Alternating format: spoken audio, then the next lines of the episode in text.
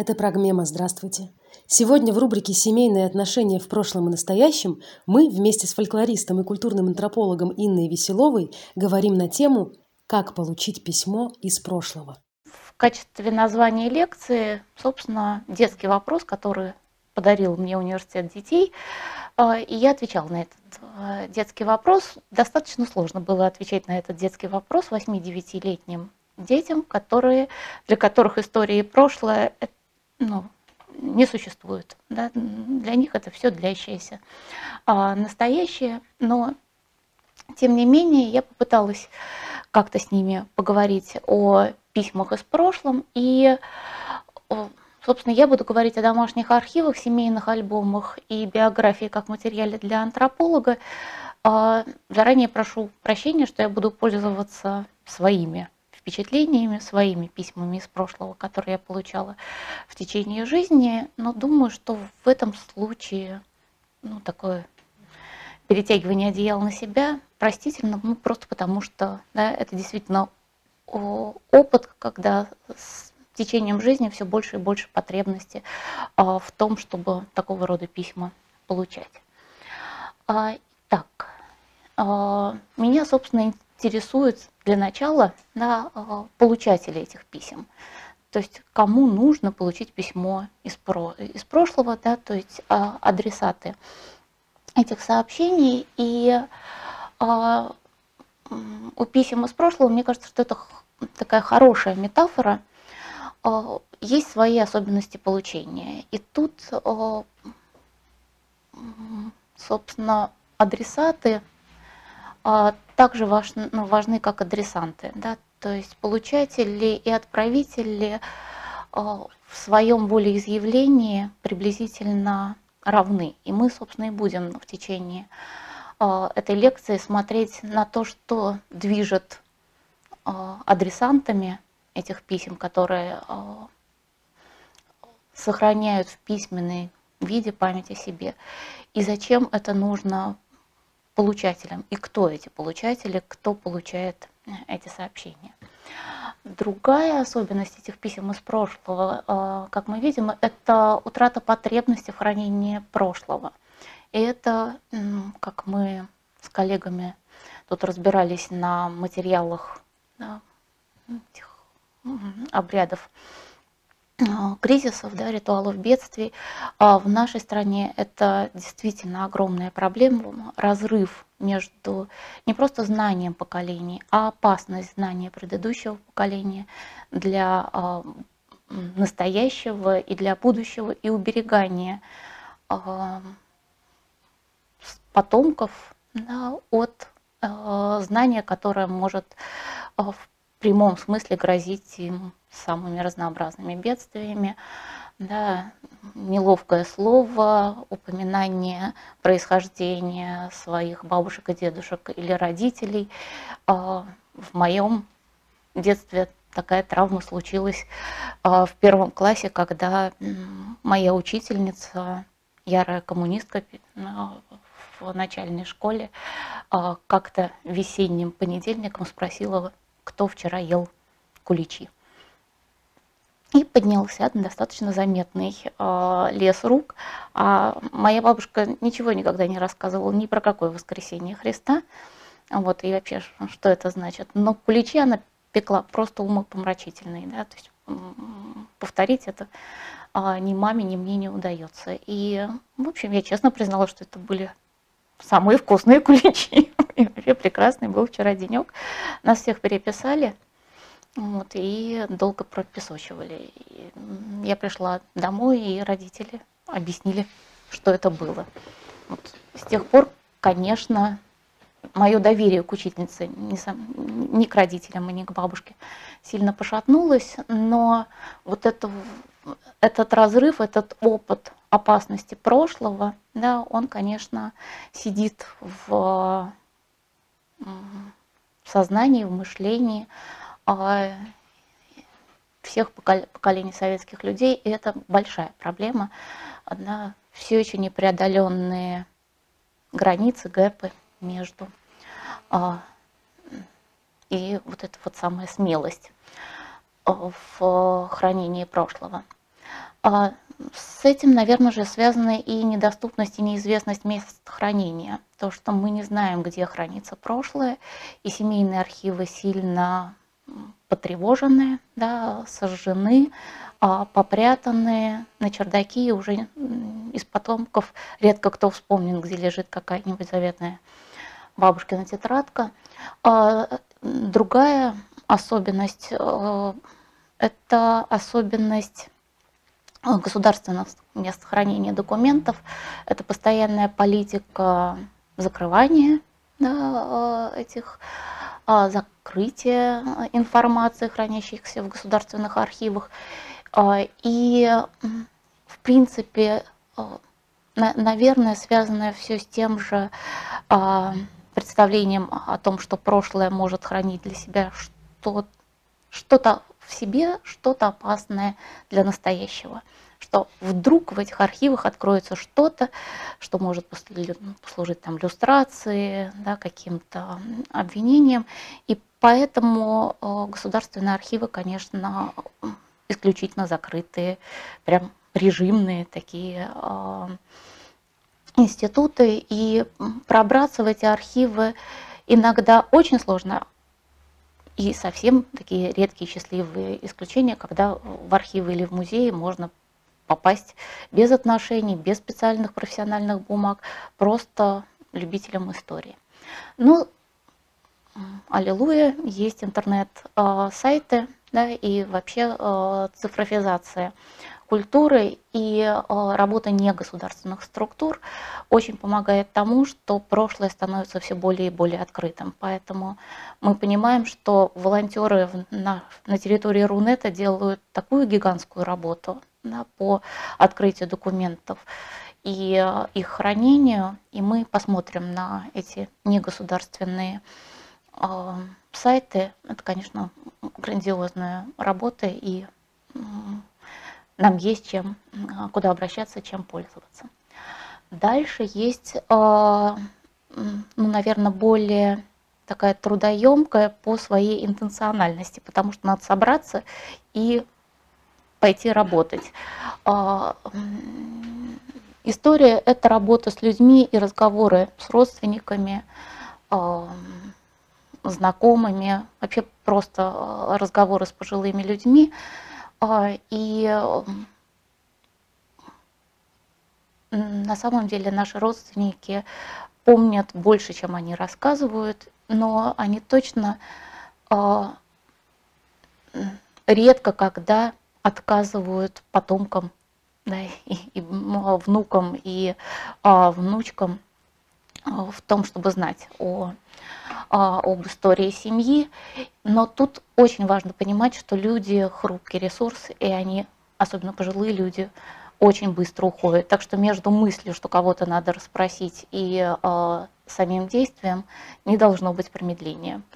Это всегда ужасно обидно, когда бабушку, тетю, коллегу не успели расспросить, записать, да, и, и это невосполнимо. Ну и еще один а, пункт этих самых писем из прошлого, хорошо бы, раз обретя эти письма, все-таки их не терять. Да, и тут э, сохранить, расшифровать, дать правильное имя, сохранить на нескольких э, носителях, это уже такая боль человека, который много работает с архивами и точно знает, что и рукописи горят, и цифровые копии исчезают, и э, письма из прошлого нужно профессионально хранить. Да, и хранение семейного архива – это, конечно, большой труд, и труд, требующий аккуратности и внимания. Вот, собственно, та преамбула к письмам из прошлого, которая задаст наше движение сегодня. Я хотела бы, собственно, обратить внимание на то, что э, люди, которые пишут э, воспоминания, дневники, письма или любые другие документы, которые предполагается хранить и передавать во времени, часто имеют в виду каких-то конкретных адресатов и прописывают их в своих, а, в своих сообщениях. И вот один из первых адресатов, то есть один из первых документов, который мне пришел не как письмо лично мне из прошлого, это было письмо няни моих детей в Москве, но письмо настолько интересное, что мы вот с няней в свободное от младенцев время занимались а, расшифровкой, набором и комментированием этого дневника а, в семье Оксаны Игоревны Красновой. Он назывался «Дневник бабушки Марфы», но он не был дневником, это были именно воспоминания. И я про них еще расскажу а, поподробнее. Но в конце паломнической части бабушка Марфа, урожденная крестьянка из Ярополецкого уезда Московской области, обращается к сыну. «Я так много тебе обязана, мой сын, за твое ко мне особое доброе расположение и сыновье почтение. Если бы не ты, то мне и издали не видать бы Святого Града. Ах, мой дорогой, если бы ты туда попал, то поверил бы мне. А то ты можешь и не верить. А, ты сын-то мой а, а, а с другого поля ягода. У тебя другие взгляды на религии а, и ошибки, зато ты и страдаешь, и меня заставляешь за твою судьбу горькую. И в жизнеописательной части этого дневника бабушка Марфа тоже проговаривается вздохом. Милые мои детки, вот и подумайте, мои дедушки.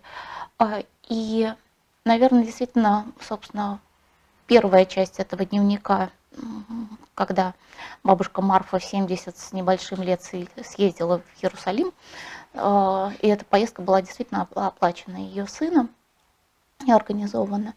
А, и, видимо, именно эта э, поездка заставила ее почти в покаянном ключе рассказать свою жизнь. И то, что она рассказывала о своей жизни, это, конечно, огромный ресурс и для детей, и для внуков, э, и собственно, вот для Оксаны Игоревны, потому что бабушка Марфа была честна в рассказах о трудности и принятых решениях. Я ну, потом расскажу, что это были за решения. А, но для пишущих людей начала XX века адресаты во многом а, были именно дети и потомки своей собственной семьи. Это, это очень важно.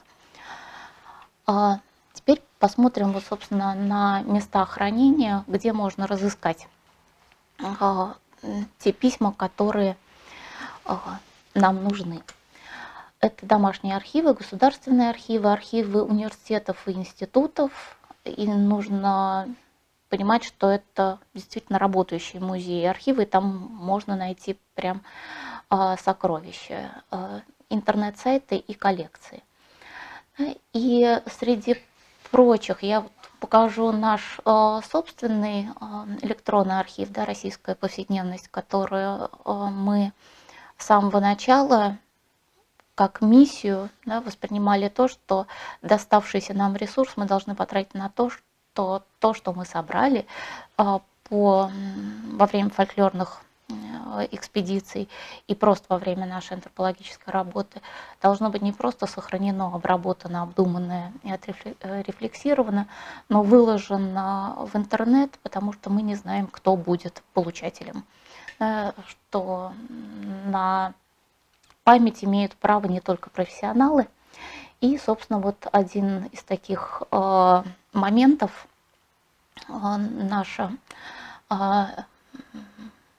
Люба Голубева, который э, ведет наши соцсети и поддерживает, поддерживает их, вот прислала такую прекрасную, прекрасную историю, а, когда она выкладывает фотографии с описями, а, откуда эти фотографии из разных наших архивов и коллекций, то вот с некой прекрасной женщиной Любовью Клич случилось такое открытие. Она на наших любимых подборках да, увидела саму себя. Это прекрасный портрет. И прислала нам сообщение, да это же я, у меня никогда не было этой фотографии, приятная неожиданность, спасибо. То есть это действительно такие милые истории, но мы не раз сталкиваемся с тем, что родственники не э, записали бабушку а у нас есть ее прекрасные записи.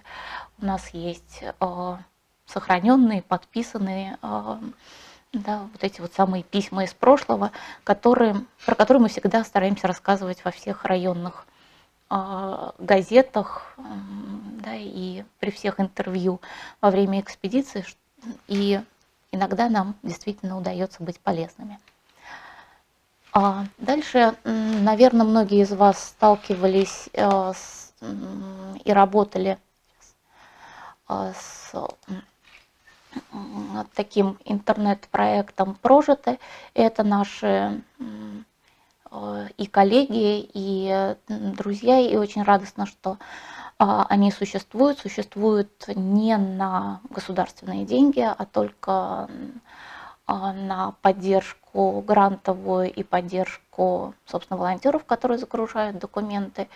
И э, это такой проект сохранения личных историй в электронном корпусе именно дневников. То есть э, устройство по таймлайн, да, по хронологической границе, это в, по хронологической Э, линейки этого ресурса, да, и вот на стартовой странице а, их сайта можно поискать или по ключевому слову и имени, но их ноу-хау это поиск по дате, да, то есть можно ввести какую-то дату в истории да, и узнать э, все, что люди в разных концах русскоязычных в мира да, а, думали в этот, в этот момент. Сейчас прожито у них коллаборация с Европейским университетом в Санкт-Петербурге, и они регулярно проводят, по-моему, семинары для волонтеров, которые хотят загрузить документы в их архив. Тоже достаточно трудоемкая работа. Вот. И есть, конечно, исторические и краеведческие сайты локальных сообществ, тоже совершенно волонтерские истории. Я думаю, что в каждом э, городе, в каждом поселке есть такие, не знаю, э, маньяки-краеведы, да, которые тратят все свое свободное время на поддержание этих ресурсов. Недавно я встретила в Стрельне результаты деятельности такого очевидным образом одержимого человека, который э, вдоль всего канала, ну, дамбы э, в Стрельне, в поселке, э, развесил материалы по истории дачного, дачной жизни и, собственно, поселковой жизни в Стрельне, собрал все какие-то немыслимые железяки и не знаю, насосы, колонки, а, фонари. Нигде не написал своего, своих контактных данных, но э, хождение по стрельне и по, игра в такие казаки-разбойники, где ты встретишь очередной деревянный стендик, на котором будет какая-то пронзительнейшая информация то о расстрелянных на этой дамбе и поставленном кресте на этом месте, то о русском Страдиваре каком-то фантастическом скрипичном мастере Лемоне.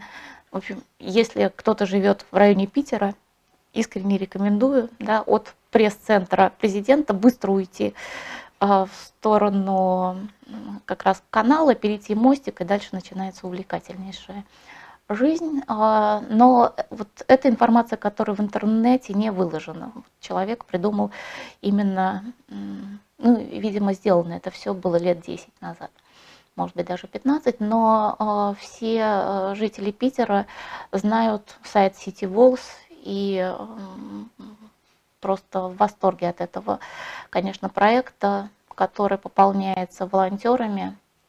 Здесь нет никакого государственного финансирования, но масштаб деятельности, конечно, потрясающий. Всегда можно узнать о своем доме, о своих э, пристроечках, флигелях ну, а вот теперь письмо, которое я получила, собственно, из музея, из архива Музея педагогического университета имени Герцена в мае 2014 года, когда случайно, введя фамилию, э, реконструированную фамилию своей прабабушки, потому что моя бабушка как раз резким отказом ответила мне на информацию о скрываемых э, ее родственниках, и перед смертью только сказала, как звали деда. Ну, в ее жизненной конструкции эта информация была лишняя. Она строила свою жизнь так, чтобы не усложнять жизнь моему папе. И, в общем, это как раз та самая история, про которую я и говорю, что а, прошлое не всегда гладко входит в настоящее. Да, и иногда а, людям ну, комфортнее да, отказаться от своего опыта и не передавать его. Но спасибо бабушке, она назвала э, имя, и я на фамилию Милещенко нашла не только своего деда, но свою прекрасную прабабку. Я нашла это в описании открытых фондов Музея педагогического университета. Э, да, они выложили просто описи фондов, я увидела фамилию, приехала туда и, естественно, без всяких отношений, просто тут же получила папку с э, э, фотографиями, с копиями, с э, автобиографией своей бабушки и с вот фотографиями от начала, да, то есть вот от ее поступления в пансион Института ведомства императрицы Марии Федоровны. В этот момент мой прапрадедушка уже умер, и вот ее приняли в сиротский институт. И дальше, э, собственно, э, э, бабушка выпускница, выпускница института, который как он назывался, женский педагогический институт, по-моему, он назывался, институт Герцена. И дальше а, стараниями ее преподавателей в женском патриотическом институте, их рекомендательными письмами, она стала секретарем а, историка, не помню, какого историка, личным секретарем в Киеве, и стала преподавать в Киеве в женской гимназии, а, собственно, как я понимаю, так она и получила фамилию Мелещенко вместо Натус. И э, вот бабушка в результате преподаватель философского факультета СПБГУ. И э, я узнала о существовании бабушки преподавателя из университета, в котором я проучилась и в котором, э, в общем, вполне счастливо работать, э, когда мне было 44 года. В тот момент, когда я делала свой выбор и почему-то из семьи э, не знаю, автомехаников, программеров, э, геологов, решила поступать или на филологические, или на историю живописи в Академии художеств. Объяснений моему выбору не было. Вся семья дивилась, что у них такое уродилось непонятное. Вот. И только моя хитрая бабушка усмехалась себе, говорила, в Петербург, да, в университет удумала, да, потому что она-то знала, кто была ее бывшая свекровь. А, да, я узнала это спустя 26 лет. И а, вот автобиография бабушки хранится в музее педагогического института, но она бы там не оказалась, если бы не усилия моего двоюродного дедушки, э, телефон которого мне дали в том же институте.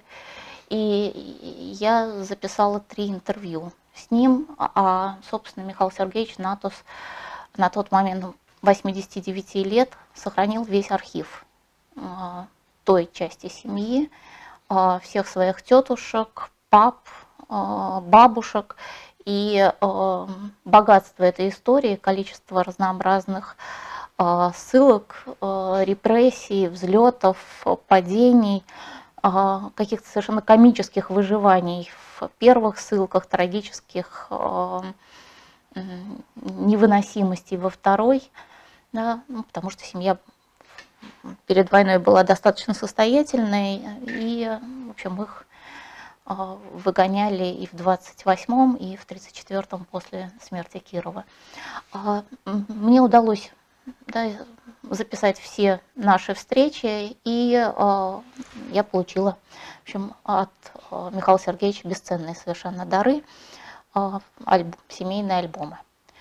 И э, спустя пару лет он вручил мне паспортную книжку моей прапра бабушки, то есть паспорт, который получали вдовые только женщины для того, чтобы пересекать границу в Зеленогорск.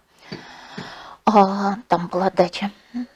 В общем, надо сказать, что что меня там подхватило и что бросило в сторону поиска и немедленного звонка Михаилу Сергеевичу непонятно, но в результате, конечно, моя жизнь обогатилась совершенно фантастическими знаниями, которые я еще не, не полностью оценила. И еще не знаю, как передавать, собственно, своим детям, потому что важна не только история про находки и собственное осмысление, но и попытка заинтересовать следующих да, в том, что открылась, узнала, сделать это предметом интереса не только своим собственным, но и своих, своих детей. Значит, вот такой маленький экскурс в собственные находки, но я хотела бы рассказать о автобиографических документах, которые приходят в наш архив и в автобиографические документы, которые мы не сразу придумали, как хранить. И, наверное, первая история, которая такая случилась со мной, это история а, моих 18 лет, первой экспедиции да, а, со Светланой Борисовной, когда первые, в первый день, собственно, работы в экспедиции в прекрасном селе Топса Виноградовского района Архангельской области, и я дежурила, и нужно было сходить, договориться с соседями о молоке. И Поход за молоком обернулся сразу достаточно серьезным интервью, но а, и прекрасным ритуалом а, утренним похода к соседям за молоком, где мне давали, ну там, например, банку молока и размером с банку кружку простокваши, которую я должна была выпить тут же, и шоколадный пряник. Мне прям очень нравилось это мои обязательства. Но главное это было было семейство а, Юринских, в котором хранился дневник их деда. И а, это был, была большая толстая тетрадь, написанная крестьянином да, вот этой вот самой Архангельской, а, Архангельской области. Но Юринские все на тот момент, в 91 в 90 году, очень гордились, что их дед видел Ленина. И действительно в дневнике был такой огромный пассаж про то, как этот дедушка Юринский встречал Ленина у финляндского вокзала, самого Ленина не видел, видел только краешек его кепки где-то над толпой. Но вот это вот краешек э, кепки э, сохранял, э, видимо, этот дневник, для, был такой индульгенцией для этой семьи и для этого дневника, поэтому он сохранился. Я прочитала весь этот дневник, там были прекрасные записи свадеб, песен, а, вообще а, обрядов и старой жизни этой самого села Топсы. Но на тот момент, в 90-м году, из аппаратуры, которая у нас была с собой, были только эти магнитофон и юность. И если бы я села тогда переписывать этот дневник а, в экспедиции, то я бы так за переписыванием и провела все три недели. А, такого решения мы принять не могли. И поэтому, э, собственно, при первой возможности, когда мы поняли, что такие удивительные э, документы регулярно попадают нам в руки в фольклорных экспедициях, мы придумали проект, прошло, собственно, практически 10 лет. Это был проект «Музей биографии. Русская провинция. 20 век». И мы э, занимались сбором этих автодокументов в э, Белозерском э, и в Вашкинском районах Архангельской области. Да, что вообще относится к, к документам или к автодокументам, то есть документам, которые оставляют э, люди о себе. Да, то есть тут нет согласия в э, характеристике вот этого, этой области э, письма о себе, о себе но э, к документам принято относить дневники и мемуары, автобиографии, эпистолярное наследство, да, личные официальные документы. А, но и вот еще да, есть такой удивительный сейчас уже а, подвал хранения эго-документов. Это песенники, хозяйственные книги, а, книги заговоров и кулинарные книги, книги рецептов, а, среди которых, кроме рецептов, попадаются, конечно, удивительные записи о, о семье, о себе. Так что по-моему, на факультете антропологии Европейского университета есть магистрантка, которая пишет вот про книги рецептов как автодокументы. А, есть такой аннотированный указатель, а, изданный аж в 1975 году, да, «История дореволюционной России в дневниках и воспоминаниях». А, аннотированный указатель книг и публикаций в журналах 15-18 веков.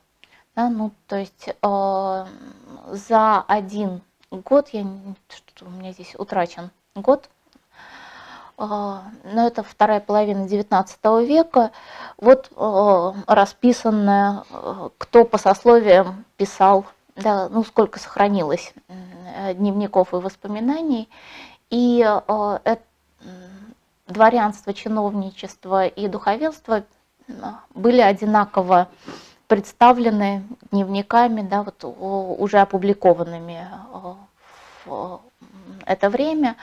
А в два раза меньше купцов и промышленников писало на тот момент э, свои дневники, и крестьяне составляли ну, в 4, да, в 5 раз а, меньше. Меньше их было представительство среди опубликованных такого рода источников, но нужно сказать, что, конечно, к 20 веку и с наступлением всеобщей грамотности все больше и больше э, крестьян э, и доминируемых сословий э, становились писателями и оставляли о своей жизни свидетельства. Так что на данный момент я бы сказала, что крестьянских э, документов в нашем архиве, ну, в силу специфики да, э, нашего интереса, в общем, ничуть не меньше, чем, э, ну, например, представители мещанского сословия. Да? Ну, условно, если говорить о сословиях в 20 веке. Это уже, конечно, условность. А, и ну, наверное, вот то, что э, есть у нас, это материалы вот этого проекта Музей биографии. «Русская провинция. 20 век» по двум районам, Белозерскому и Вашкинскому, но биографическая коллекция фольклорного архива СПБГУ и электронного архива «Российская повседневность» гораздо больше. Это целый блок альбомных текстов, и один из э, документов, который мы, я предложу вашему вниманию во время вебинара, собственно, из э, этой нашей коллекции. И есть опубликованные крестьянские личные документы. Часть этих публикаций сделали мы с коллегами. И вот теперь, наверное, несколько слов о дневнике бабушки Марфы который написан в 910 году, да, и на 66-летней вот уроженкой села Ярополец. Село Ярополец – это место, где была зажжена одна из первых лампочек Ильича. Вот, поэтому там есть э, не только две чудесные усадьбы, Ярополец Гончаровых и Ярополец э, Чернышовых, то есть это руинированные, одна руинированная, другая санаторий, а, роскошная усадьба XVIII века. Ну и там еще есть вот музей лампочки Ильича. А, фейковая электростанция, и вот Ленин и Крупская как-то так монументально прогуливаются вокруг этой лампочки.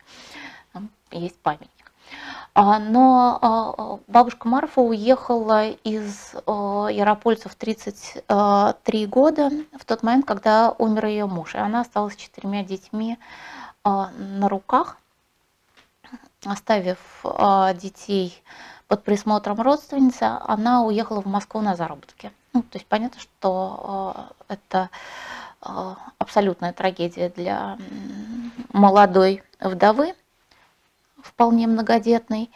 И а, она поехала в Москву по рекомендации своего родственника устраиваться на работу. Она устроилась на работу, и, собственно, вот это вот воспоминание о собственной жизни, а, это рассказ отчасти об этой работе. Да, потому что через некоторое время она поняла, что работает в борделе уборщицей да, э, при этом будучи а, исключительно ну, такого а, исключительной чистоты религиозного воспитания женщиной. И это воспоминание о собственной а, жизни – это постоянное покаяние в том, где она вынуждена была работать, и рассказы о помощи, которые она оказывала девушкам, из этого дома, а, о том, что какие книжки она приносила почитать а, работницам борделя. Ну и вот эта вот э, удивительная а, наблю... наблюдательность и признание в том, что да, иногда ради того, чтобы вырастить детей, да, приходится поступиться собственными принципами, и только после паломничества в Иерусалим она, собственно, рассказывает детям о том, что ей стоило их образование.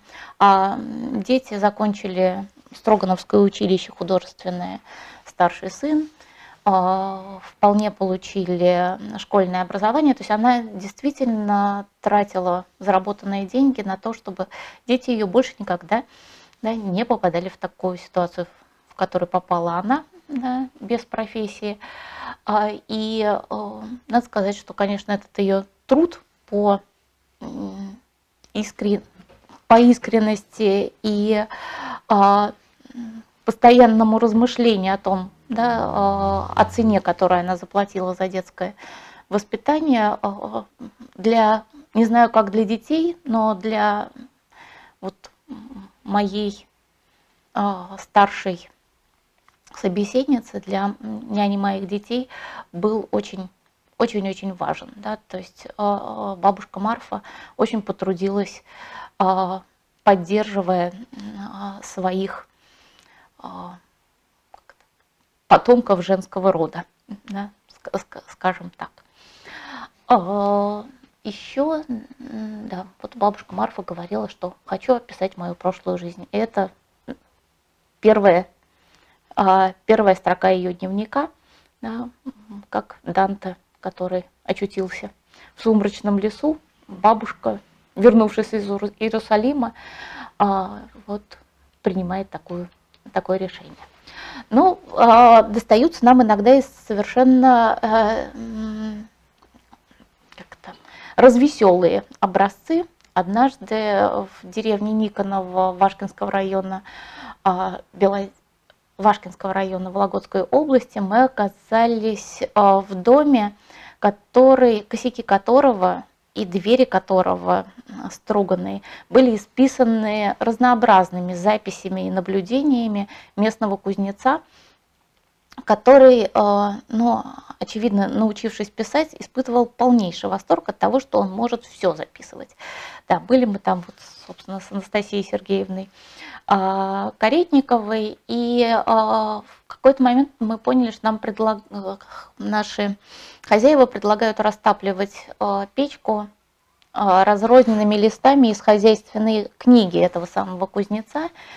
И э, несколько страниц мы успели спасти. Вот одна из э, страниц, мне кажется, лаконичная, э, один из самых лаконичных дневников да, и, и главное, сколько смысла в, в этих записях. Пятого пива варил, шестого в магазин ходил, седьмого октябрьское, а вот восьмого, девятого, десятого и одиннадцатого праздновали. Да, и а, масштаб празднования, и, и подготовка, и вся сосредоточенность вот, да, на, а, на этом. А, это была деревня, в которой был, ой, э, по-моему, престольный праздник Казанская. Так что Казанская, в смысле 4 ноября, и Октябрьская совершенно совпали в этом а, месте. Уже никто не разбирался, Казанская кто, Казанская революция или Богородица, или Октябрьская тоже, она революция или Богородица, просто вот Октябрьская. Да, и праздновать четыре дня престольный праздник они там привыкли, поэтому вот у них Октябрьская да, праздновалась в масштабе вполне а, привычном. А дальше а, есть а, прекрасные дневники, это вот как раз хозяйственные книги, это женский хозяйственный дневник Татьяны Сергеевны Бухаловой, а, учительницы начальных классов, а, по-моему, это тоже Вашкинский район, э, деревня Харбова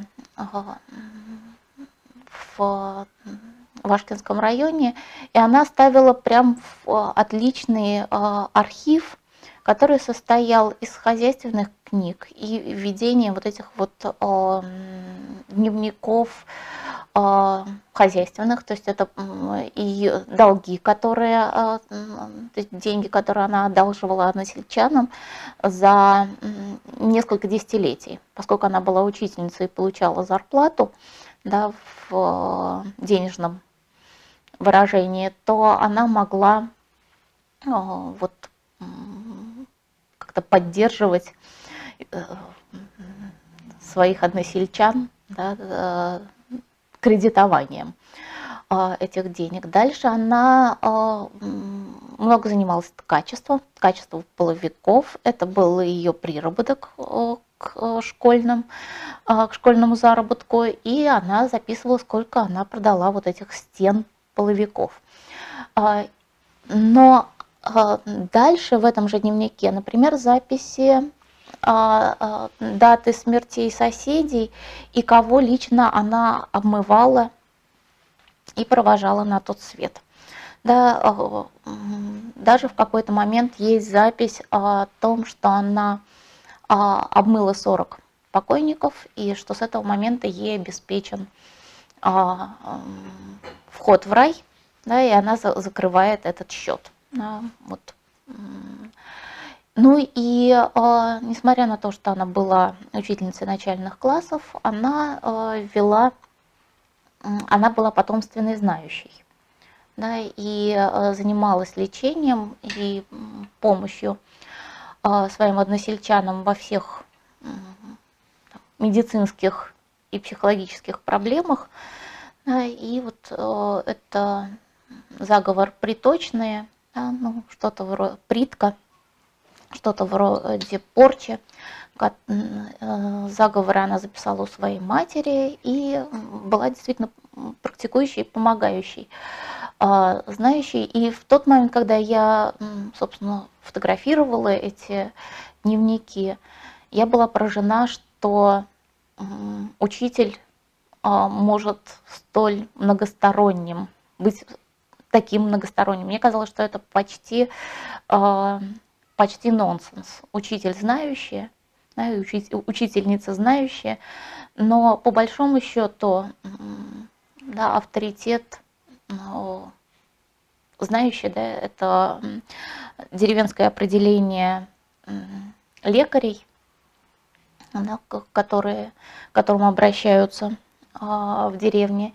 И между знанием учителя и знанием, а, и знанием ну, условного мага да, а, не так много, не такая большая разница. Это просто открытость да, вот этим а, как бы, социальному знанию, социальному опыту. И вот учительница начальных классов из деревни Харбова с этим отлично справлялась и сохраняла лояльность как знаниям своей матери, так и новым знаниям, да, вот позиции этого светоча, носителя нового рационального знания, вот она удивительным образом в, своем, в своей жизни, в своем опыте совмещала эти две а, тактики. И, наверное, это тоже очень важно, что а, люди могли проживать жизнь в двух лояльностях, да, в двух а, ипостасях, а, в двух социальных служениях. А, ну, в данном случае мы ничего не знаем о том, что она была ну, как-то очень сильно а, разрываема этими двумя ипостасями. Да, ну и а, она сочиняла стихи на случай, да, то есть это такая оказиональная поэзия, посвящала своим подругам день рожденные, юбилейные стихи достаточно большие. Ну и теперь посмотрим на а, то, а, собственно, что думают те люди, которые а, пишут дневники, как они проговариваются о своих целях и задачах. И, а, наверное, многие из вас знакомы с а, памятной книжкой Дмитрия Ивановича Лукичева, которую а, опубликовала Светлана Борисовна, или кто-то из вас знаком в нашем, нашей публикации «Мужской род. Первое лицо».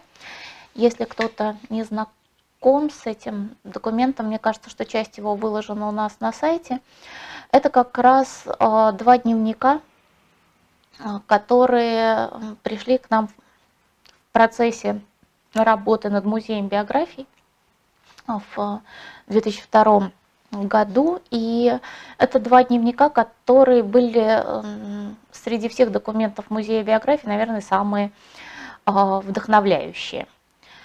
А один был вот, э, написан в 1920 году взрослым уже состоявшимся хозяином старостой церкви, артельщиком рыбной артели. Вообще очень таким рассудительным и рачительным хозяином а, Дмитрием Ивановичем Лукичевым, а другой а, был вот дневник Дмитрия Павловича Беспалова. Но о нем чуть позже. А, в дневнике 20 -го года, вот на одной страничке, Дмитрий Иванович Лукичев пишет собрание пословиц, которое он подсобрал в окрестностях и которые для него важны. А, а другую страничку занял рисунок а, ее, его дочки Анны Дмитриевны Лукичевой, а, только что купленными ей цветными карандашами. И вот в папином дневнике она рисует васильки, и, собственно, и сохранила дневник отца и передала его в музей сама Анна Дмитриевна. И у нас на сайте есть и интервью, которые с ней брали, и сказки, которые она, она нам рассказывала.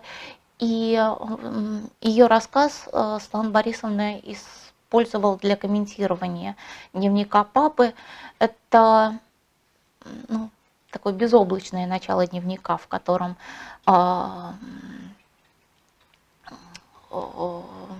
вот отец записывает пословицы, афоризмы и э, дает порисовать дочке, но с каждым годом все э, напряженнее и напряженнее, все э, тревожнее становится жизнь, и э, в какой-то момент э, это превращается в абсолютную трагедию со смертью сына, с его арестом, с просто разгромом семьи.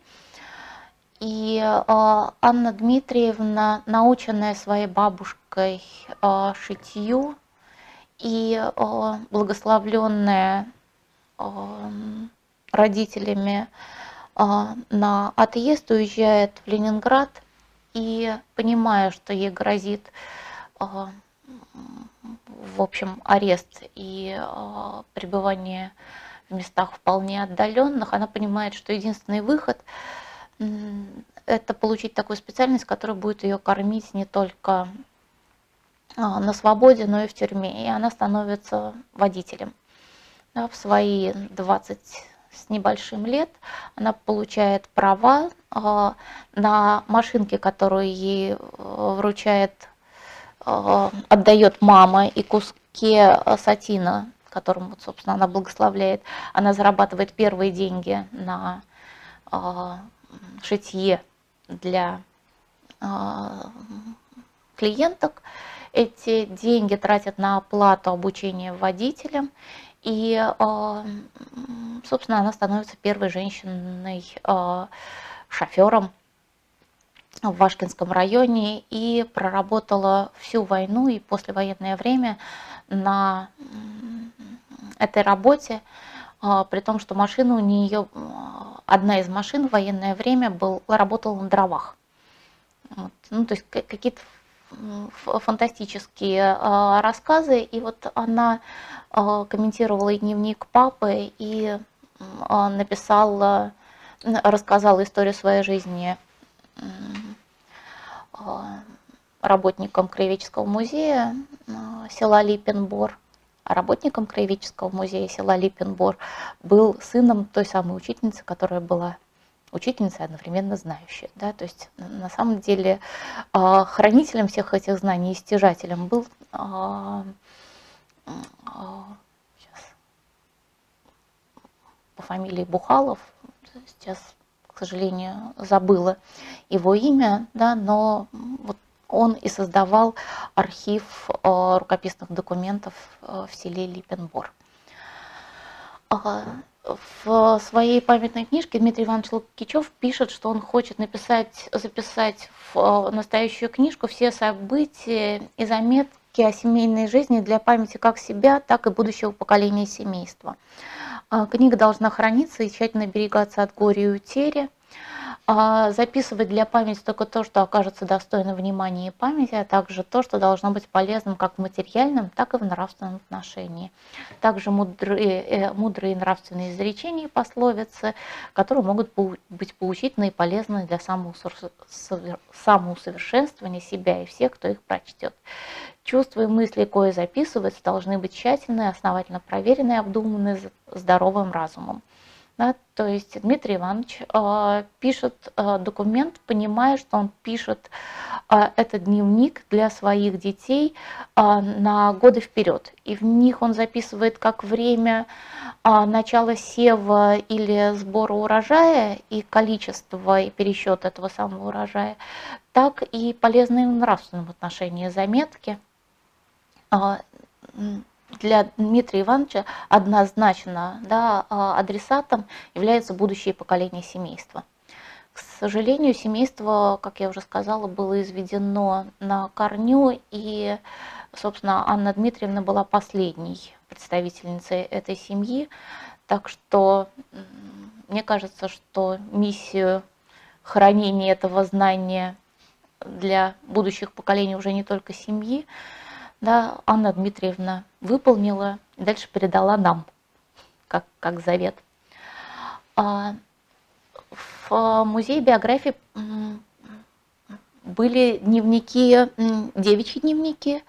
А, это тоже отдельный культурный пласт в нашей, в нашей отечественной, не только отечественной а, письменной истории. И вот Роза Богданова, которая потом потом пришла на выставку музея биографий а, и увидела свой собственный дневник, была страшно умилена а, тому, что э, дневник сохранился, потому что он пропал давным-давно. И а, она писала в 1958 году, будучи, по-моему, 16-летней девочкой, прежде чем вести дневник, нужно подумать, что в него записать. Вот я не знаю, что мне а, писать, записать, то, что я запомнила с детства, или записать с седьмого класса. Конечно, я пишу для своей памяти, но люди, которые станут читать мой дневник, а, то, вероятно, не поймут мои цели. Для чего я все описываю? Когда берешь свой дневник и начинаешь его писать, то сразу стоит перед глазами, сразу же становится легче на душе, а может наоборот. В это время ты становишься мечтателем, ты личность, и в то же время думаешь, что все веселое, хорошее, и в то же время грустное вернулось назад. Но только этого не может быть. Но я напоминаю про грусть, вроде бы это значит, но человек не, может, не живет без грусти. Я пишу дневник и в то же время вспоминаю своих подруг, товарищей и друзей. И э, вот адресатом э, Розы была она сама в будущем. И удивительным образом э, она встретилась со своим дневником в 2002 году. Она и действительно для нее это было очень важно.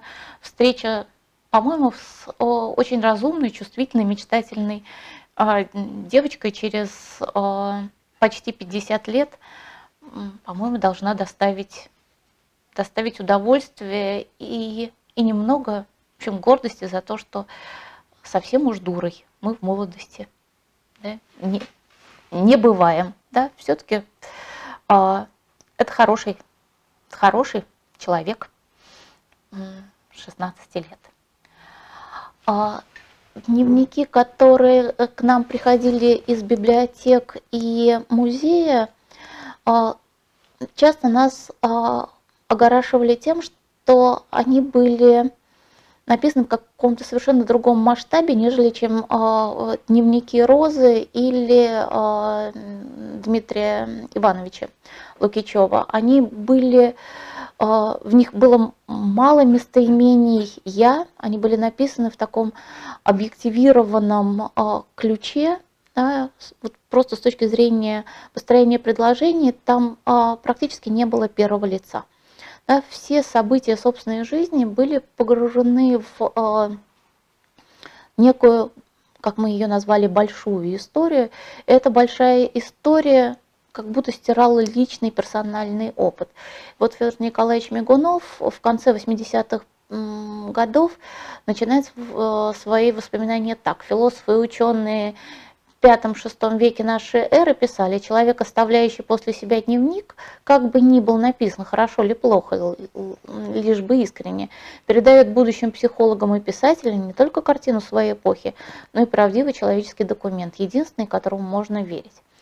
Уж не знаю, на каких философов и ученых э, ссылается Федор Николаевич Мигунов, но вот он, э, его да, адресат, это психологи и писатели а, будущие – и а, Федор Николаевич считает, что человек, который пишет дневник и мемуары, это э, заслуга перед обществом, и он имеет право на его признательность. Вот кроме, собственно, сообщения о себе и передачи полезных в материальном и нравственном отношении сведений, а, Федор Николаевич еще рассчитывает на признательность, да, на то, что, что не было признано при его жизни, да, случится Э, через некоторое количество лет. А, так, сейчас, да, вот, наверное, еще а, Андрей Иванович а, Шилов а, в 80-м году тоже пишет мемуары, это Белозерский район, и пишет, что человек обязан оставить о себе вслед в жизни, будь это книга, его дети, дерево, которое он посадил, мысль, которая обогатила людей, и, может быть, самое главное, добрые дела, которые облегчают людям жизнь, и которые нужно делать почаще. Э, почаще. Я 55 лет пробовал в партии. И дальше вот не раскаиваясь, зла людям не делал, старался всегда э, помочь. Мои дети очень хорошие.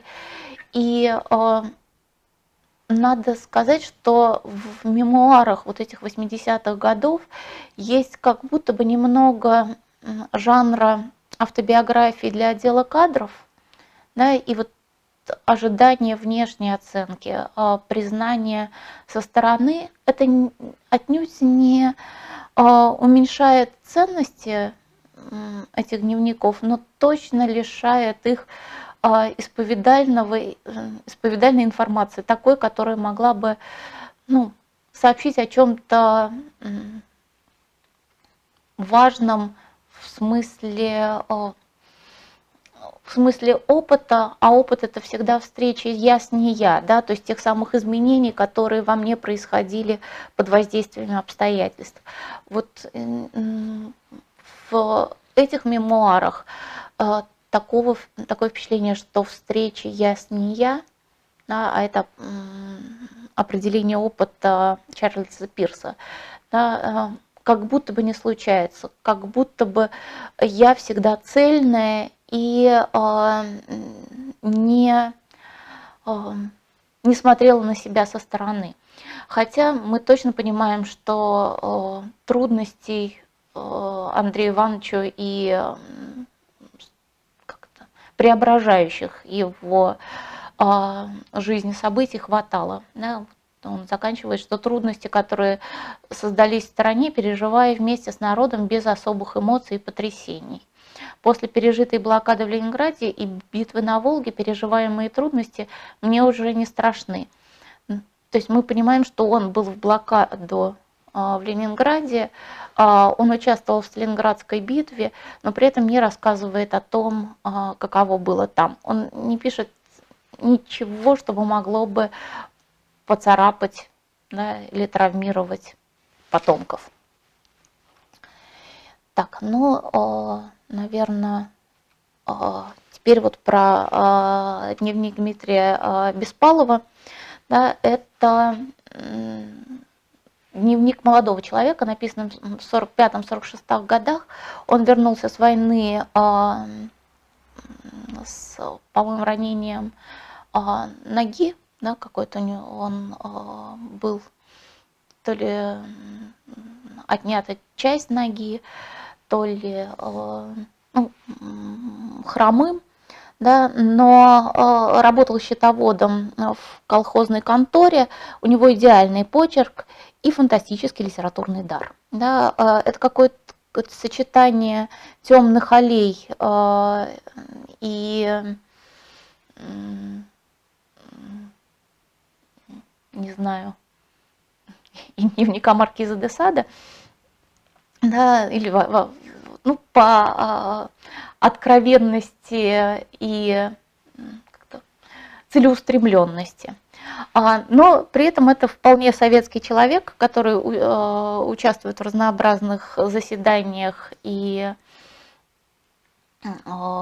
праздниках, напивается, бузит с, с ровесниками, но основной, основной линией его дневника да,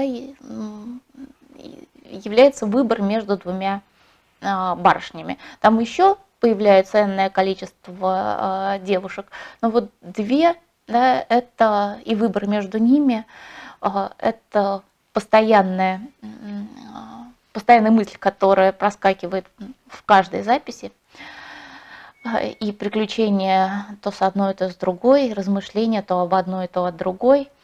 А, и репутация Беспалова была настолько сильна, вот эта вот репутация Лавеласа а, и грозы э, женщин, что когда в 2000 каком-то там третьем году я ехала в э, каком-то автобусе в этом Башкинском районе, э, ехала долго, и рядом со мной сидел э, пассажир пожилой, который, э, с которым как-то за, за, затеялась беседа, да, э, как водится, он спрашивал, чьих я, кому еду и как-то все а, я здесь оказалась. Я, в частности, а, стала расспрашивать его вот о Беспалове а, из его деревни, и знал ли он его.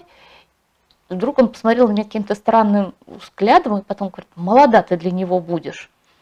И тут я поняла, что, в общем, женщины продолжают ранжироваться да, в этой коллективном восприятии деревни, да, по тем, подходят ли они этому самому Беспалову или нет. Да? То есть кроме дневника, э, да, репутация, его уже давно в самой деревне не было, он жил в Ленинграде и выбрал ленинградскую девушку и женился на ней, и там и, и проживал, но репутация сохранялась десятилетиями среди его ровесников. Э, и понятно, что Беспалов писал э, себе. Да, То есть, э, как я понимаю, э, дневники начала 20 века отличаются от мемуаров и дневников э, конца 20 века тем, что достаточно серьезно изменился ракурс и адресация. Да, вот это, как я уже говорила, да, то, что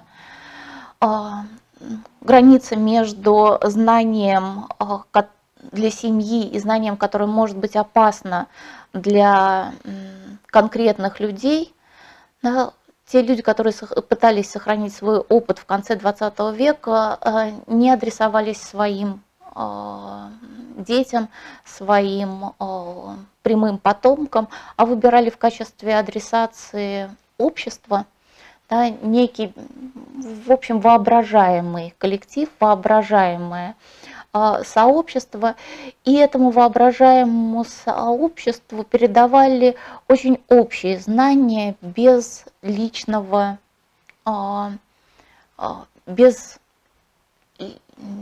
личного опыта, да, вписывая его в большую историю страны, пытаясь как можно интенсив, как, как можно а, сильнее, больше смягчить краски, да, убрать э, драматизацию, да, не передавать э, каких-то острых моментов. И э, вот эта вот всеобщая история по смягчению нарратива, да, всеобщий труд по не, сокрытию э, трудных моментов в истории, да, он прослеживается и в поведении да, этого поколения, поколения ну, а, рожденного при советской власти и воспитанного при советской власти. Ну, как моя бабушка, которая не рассказывала о том, о чем она не хотела рассказывать, про что считала э, ненужным, да, про каких-то мужей, которые были, но с которыми пришлось расстаться, или а, про войну как а, реальные человеческие трудности. Да, в этих мемуарах а, информации тоже нет. Это движение армий, направление наступлений и отступлений, но ни в коем случае не свой собственный личный я опыт. И, к сожалению, да, обобщение опыта, его коллективизация, обобществление приводил, приводит к тому, что мы, мы не можем договориться о драмах. Драмы где-то существуют под спудом, да, или случаются лично с нами а, как обухом по голове, да, но нам не передают опыт о драматичных моментах. Это чувствуется вот на а, эпизодах, ну, то есть на изменении именно способа говорения да, в дневниках, э, письмах и вообще в автодокументах. Собственно, вот эти вот адресация потомкам, да, она совершенно э, отличается от предыдущих форм памяти и поминовений, личного поминовения, да, и то, что э, люди, которые стали грамотными, пытаются преодолеть да, границы вечности, э, это ну, такой, такое умение и навык, который совсем не, не и э, в традиционной культуре, да, все формы поминовения и памяти, они, конечно, связаны с человеческими, а, с человеческим масштабом. А, вот, например, такие а, рекрутские заломки, да, их называют, ну, что это, что это память. Память, в частности, об ушедшем на войну или в армию молодом человеке. И это такой обряд, который делали в при проводах в армию Вологодской области, и наши собеседники объясняли производство вот этой вот заломки, что это память о человеке. Но память вот такая э, визуальная и ну, как узелок на память. Да? То есть, э, смотря на эту заломку, мы должны, ну или те, которые проводили, вспоминают человека, да, обращаются к своей личной памяти, но не к тому письменному э, документу, который стали оставлять да, вот, э, все больше людей, э, которые научились писать. И э, особенность этих, этой памяти о человеке и ее конечность. Да, э, ленточки, которые э, навязывают на эту ветку, ветку срубает рекрут, а э, ленточки навязывают его подружки, девушки, какие-нибудь свои там кусочки тряпочек, и могут женские родственницы. Но через год, другой, третий, пятый все ленточки и сливают и срываются, ветка становится голой. Вот если до этого момента а, человек не вернулся из армии, да, то память о нем как бы закончилась, и а, его перестают ждать. Да, и а, это очень важное, э, как бы, очень важный срок памяти. Да? Если кому-то из нас достаются письма из прошлого столетней давности, то вот в э, традиционной культуре память, э, личная память о человеке гораздо короче. Да? Ну и понятно, что поминальные обряды, э, сама трапеза на могилах и поминальные причеты тоже живут только до той поры, пока жив тот, который помнит этого человека лично. Так что то, что произошло с письмами из прошлого, это, конечно, удлинение памяти, да, удлинение опыта а, в смысле его передачи. А, оценивать это вряд ли, вряд ли возможно, да, хорошо это, а, или плохо, но память, памяти становится больше, она накапливается э, в смысле э, материалов, ее, конечно, вокруг нас, носителей, гораздо больше. Ну и напоследок, наверное, э, я хотела сказать, что для того, чтобы сохранить какой-то документ в архиве или вот, получив это письмо из прошлого, нужно немного потрудиться для того, чтобы в архив его загрузить. И у любого такого документа должно, а, должно возникнуть описание, которое включает датировку и атрибуцию места производства этого документа. Очень важно э, записать, откуда он получен, да, кто был последним хранителем и в каких коллекциях он хранился, у каких людей, да, и где хранится в данный момент особенно если производится цифровая копия. Дальше, конечно, очень важно установить а, авторство, причем авторов у документа может быть несколько. Это могут быть, а, ну, например, несколько поколений, которые пишут в одном дневнике, да, а, дописывая что-то. Или это может быть какой-то коллективное авторство, или даже важно а, отметить, с какого, по какого времени велся этот дневник, потому что ну, 16-летняя Роза Богданова, да, автор девичьего дневника, конечно, сильно отличается от 56-летней, 60-летней Розы Богдановой, и это несколько этапов жизни людей, которые должны быть описаны.